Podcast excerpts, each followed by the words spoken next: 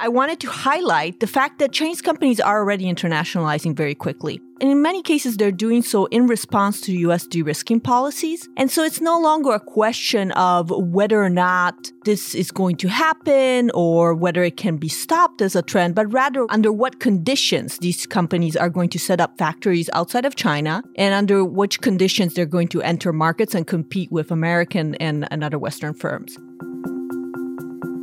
Hi, I'm Ilaria Mazzocco, Senior Fellow at the Trustee Chair in Chinese Business and Economics, and I'm here to talk about my recent brief, Green Industrial Policy A Holistic Approach.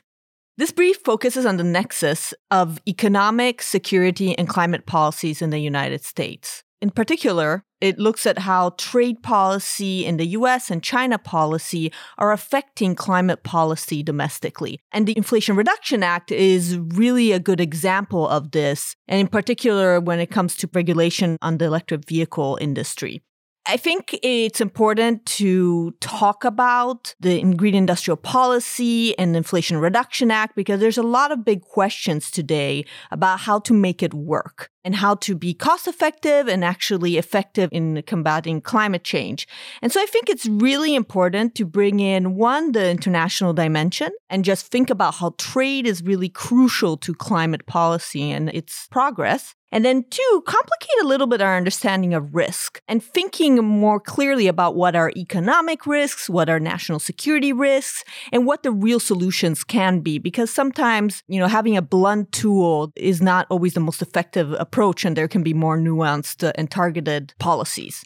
Finally, I wanted to highlight the fact that Chinese companies are already internationalizing very quickly. And in many cases, they're doing so in response to US de risking policies. And so it's no longer a question of whether or not this is going to happen or whether it can be stopped as a trend, but rather under what conditions these companies are going to set up factories outside of China and under which conditions they're going to enter markets and compete with American and, and other Western firms. So I think it's really important to start thinking about those issues, having open debates, and sort of integrating a more nuanced understanding of risk and also opportunities, because there are real opportunities here also for diversifying the supply chains more effectively. And I think that's just very important because right now we have on our hands a really important, you know, ambitious policy, the Inflation Reduction Act, and there are some stumbling blocks to its implementation. And so I think this is the moment to take stock of how to make it work more effectively in this uh, geopolitical climate. To read the full brief, Green Industrial Policy, a Holistic Approach, please visit csis.org.